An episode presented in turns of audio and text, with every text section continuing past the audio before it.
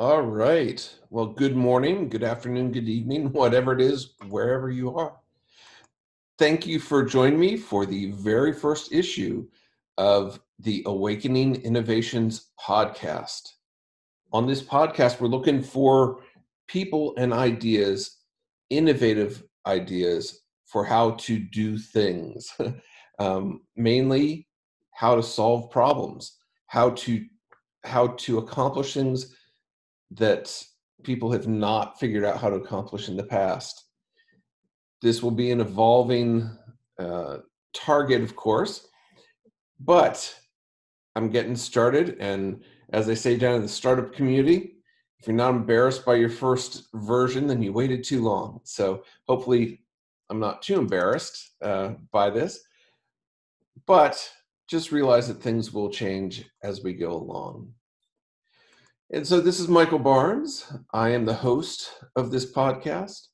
And I, seeing as it's my podcast, I'm going to start off with a topic that I am very interested in. So right now, I'm building it's sort of it's going to start as a an event and then my goal is to build it into a movement and it's starting out with the the title of Cincinnati hacking homelessness and so this is an event where we intend to get 100 people in a room for a weekend, use facilitated brainstorming or you know ways to help and come up with innovative solutions related to homelessness.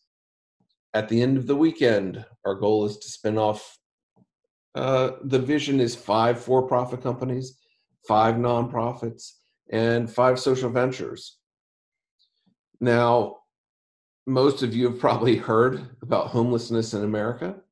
There are about a half million people who sleep on US streets every night. Um, there, if you look at the stats, there are all sorts of demographic breakdowns. And my personal opinion is those are really designed to separate us. Or you could look at it positively to get certain people to be interested. So the reality is, I'm interested in everybody who doesn't have a safe place to sleep.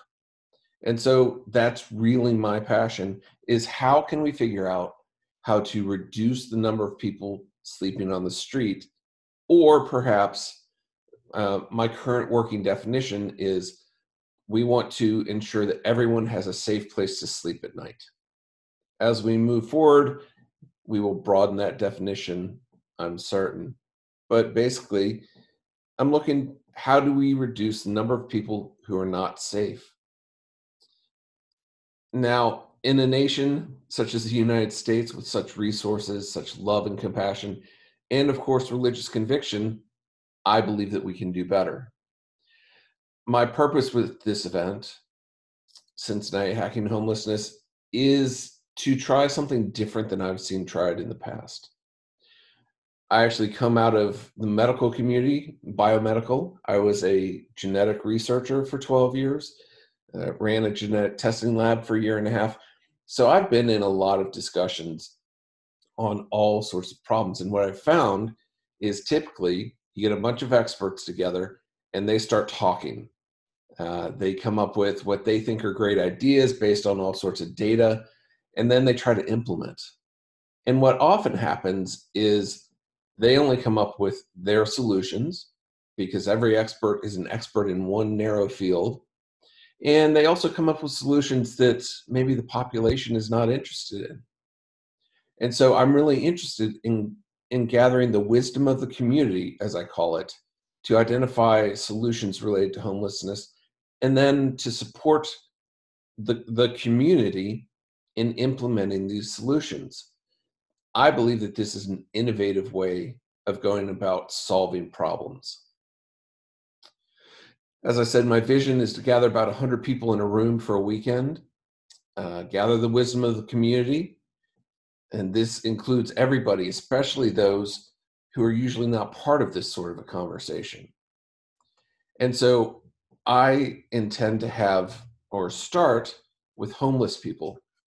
The families of homeless people people who have recently regained housing so we can find ways to help them retain housing. And in fact, we need to look at people who are on the verge and how can we prevent them from becoming homeless in the first place.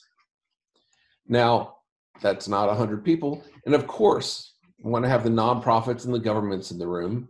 You know, those are the people that everybody thinks of when I talk about homelessness. My real passion, though, is to get the business community involved. I want the innovators and the entrepreneurs, the mega corporations and the small businesses. I want to get the people with money into the room. I want the banks, the venture capitalists, the angel investors. I want those people in the room so that they can hear the ideas and help guide the ideas to develop these ideas into things that they'd be willing to fund. Um, and I, I don't want the business community and the money people there for the reasons that they're usually there. Usually, what happens is they're invited into the room, some sort of a sob story is given, and then the the nonprofits, the government people say, you know, thanks for coming to our event, and you know, our crisis X is really important. Now give us your money and get out. Okay, we don't really want you, we only want your money. So I've got some partners in this, and so I got to say this up front. Uh, Sandy, my my actually she, she's a business partner. She has a lot of um, she's got 25 years in nonprofits, grant writing, consulting, that kind of stuff. I've got another partner, Jack, who's really interested in government. Um, so those two have those covered my interest and passion is business. What can business do to solve these sorts of problems? And we're going to start with homelessness, but we're not going to end there. We're going to keep going. As I mentioned before, my vision for the outcome of this event is to spin off five for profit companies, five nonprofits, five social ventures. If you don't know what social ventures, you're like most people in America. Um, a social venture is a business that has a primary social purpose. People don't understand a lot of times, um, and and they don't think that business can be involved in solving these sorts of problems. You know, I'm told all the time, well, homeless people don't have any money. How can you make any money working with them? Well, let me give you just a, a few examples. These are not related to homelessness, but just showing that business can, in fact, uh, make money working with populations that don't have a whole lot. So, up in Columbus, Ohio, there's a company called Hot Chicken Takeover, and a vaguely similar group down here in Cincinnati called Jeremiah Ministries. Both of these are for profit companies that are looking to help people reintegrate into society after being in prison. As Hot Chicken Takeover uh, put it when they came down to talk to us. Um, they want to help returning citizens with alternative resumes. And so they're doing this as a for profit business. I envision a conversation.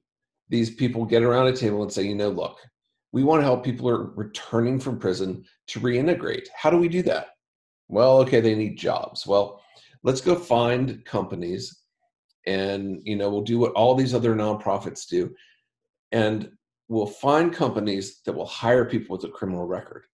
And then we'll try to place one or two people. And then at some point one bright person in the room says it you know there are a lot of people doing that. What if we built a company that actually would hire these people directly everyone looks at the person like they're nuts um, but as they talk about it, they decided to create a chicken restaurant called Hot Chicken Takeover. And they their purpose is to help people reintegrate into society. So a large portion of their workforce is returning uh, people returning from prison. So there's one for-profit solution. Dannon Yogurt, you've probably heard of them. Uh, all their their yogurt is in all the grocery stores.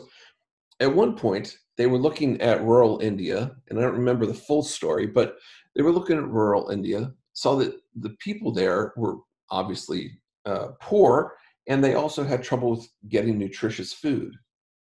And so Dannon decided to build factories out in the rural areas of India and employ people from that area so that they can make some money so, so that they could have jobs.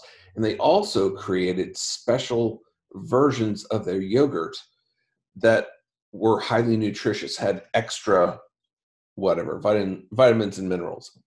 And they sold that out in the rural areas to improve the health of the population. So we know that Dannon Yogurt is a for profit company.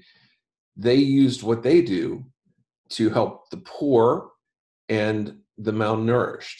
Unilever, uh, uh one of the megacorps, uh, the biggest competitor of Procter and Gamble, which you'll find out here in Cincinnati. At one point, they said they wanted to help start 20,000 businesses in impoverished areas of the world. They have the clout, they have the money, they have the connections, they have the needs and resources that they can help businesses get started. And then maybe one of the first of this sort of company, Grameen Bank, that was started by Muhammad Yunus. You may have heard of this. He won the Nobel Prize for economics for his concept of micro lending. Uh, as I understand it, started out with the phone ladies in third world countries. Grameen Bank would loan, you know, 50, 100 bucks to, to these women so that they could buy a cell phone in places where cell phones were not ubiquitous. And so people would then come and pay the phone ladies so that they could call around the world wherever they needed to call. Grameen Bank finds that I believe 98% of their loans are repaid. Any lender would be thrilled to get 98% repaid. But he had been told, you can never loan to the poor. They don't have any money. They'll never pay you back. But he proved them wrong. He was innovative and used for profit solutions to help address an issue.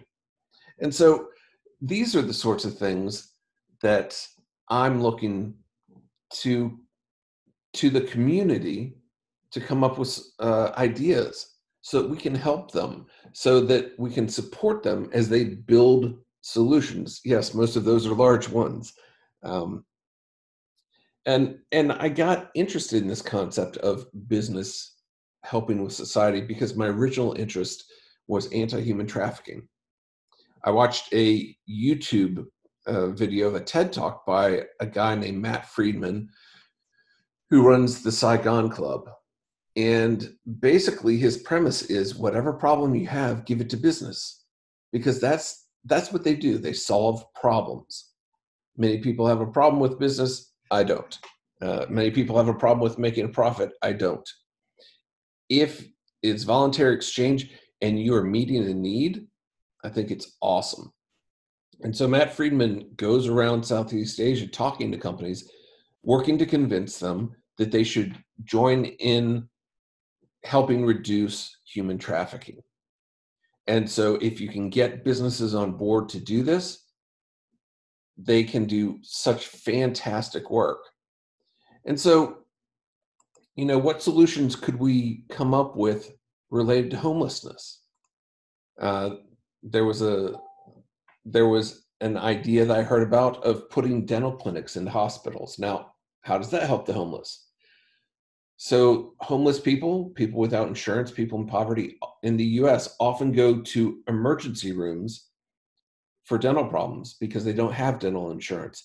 And so the the people in the ER aren't dentists. You know, they they hand out um, antibiotics and painkillers, and that's the best that they can do. But what if you put a dental clinic into the ER? Then you could help the the people who come into the ER and actually solve their problems. So this would be an example of helping the people who are homeless.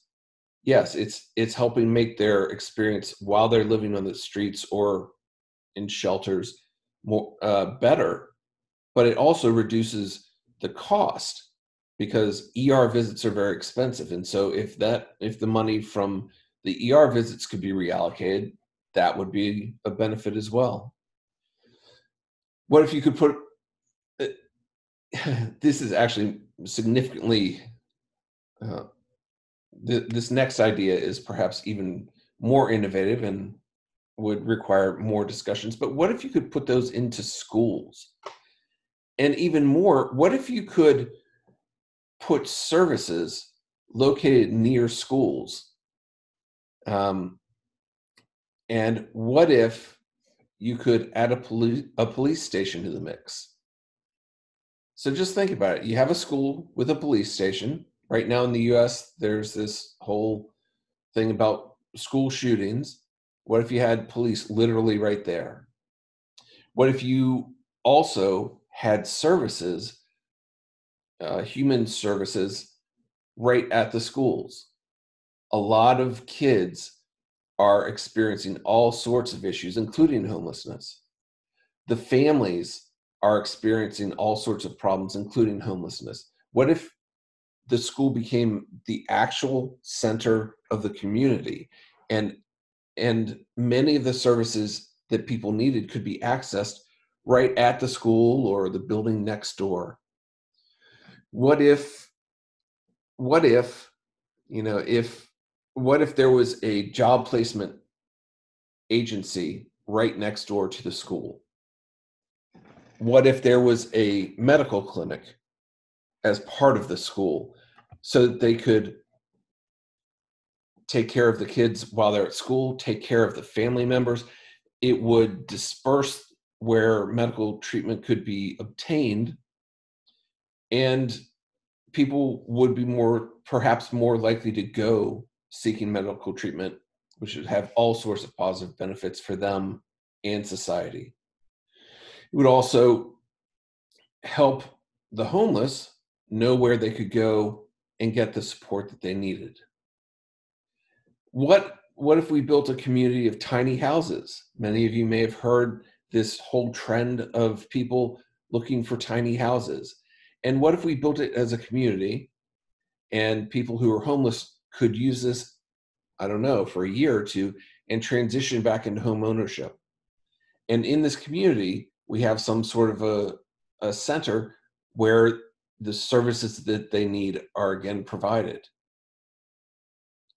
what if there was a place in the center of this community where they could build businesses? They could get training and there was space where they could start a business an incubator an accelerator so that they could those who are interested in building businesses or entrepreneurship would have a way to make money after they regain housing so that they can retain their housing. Of course many people would prefer job training or um, interview skills training or whatnot, and that would be provided as well. One of our megacorps here in Cincinnati is called Kroger, and they have a uh, a program right now: no waste, no hunger. You know, what is the mega corporation that we can find who will commit to no homelessness? Might it be Drees? Might it be Turner Construction? Uh, I heard this week that Facebook is pledging a billion dollars to help with the high high cost of housing out in the area where they are. So, who could we get to commit to no homelessness? And what are the ideas that no one has thought of yet? There are, I guarantee that there are millions of ideas out there. And, you know, my question is how can we harness and utilize the wisdom of the community to address this and seeming and other seemingly intractable problems? I believe the answers are already out there. We simply need to ask. We need to gather the answers and then support people to implement the solutions that they want to implement and that people experiencing in this particular case homelessness that they would take advantage of I believe that using the wisdom of the community is how we'll build a better world. So that is the program or the project or the event, however you want to look at it, because as I mentioned, I don't intend to stop with Cincinnati Hacking Homelessness. I intend to go to multiple cities and do this. I intend to change the focus in the future. And so my goal is to develop a strategy where we collect the wisdom of the community, we get the support of the community for new innovative ideas, and then support for implementing these ideas.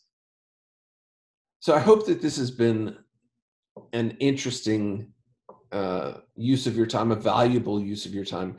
I hope that this will help you to think differently, and I hope that it will um, help you to to view intractable problems as as tractable. I don't even know if that's a word, but what people think can't be solved, I believe can be solved, and I believe that we just need to do it.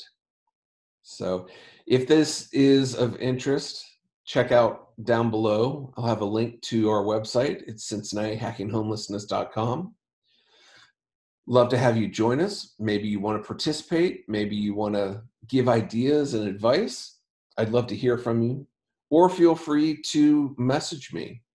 Uh, my email address is mbarnes4321 at gmail.com. So, and I look forward to hearing from you. And I look forward to hosting additional podcasts in the future. I've got four great innovative people lined up that I'll be talking to in the next, actually, they're all scheduled for next week. And so we'll be uh, putting those out in the coming weeks. And I look forward to hearing from you and hearing from those of you who have cool, innovative ideas on how to change the world change it for the better. How can we all work together to make things better? So, this is Michael Barnes. I am the host of this podcast, Awakening Innovations. Thank you very much, and I look forward to joining you again next time.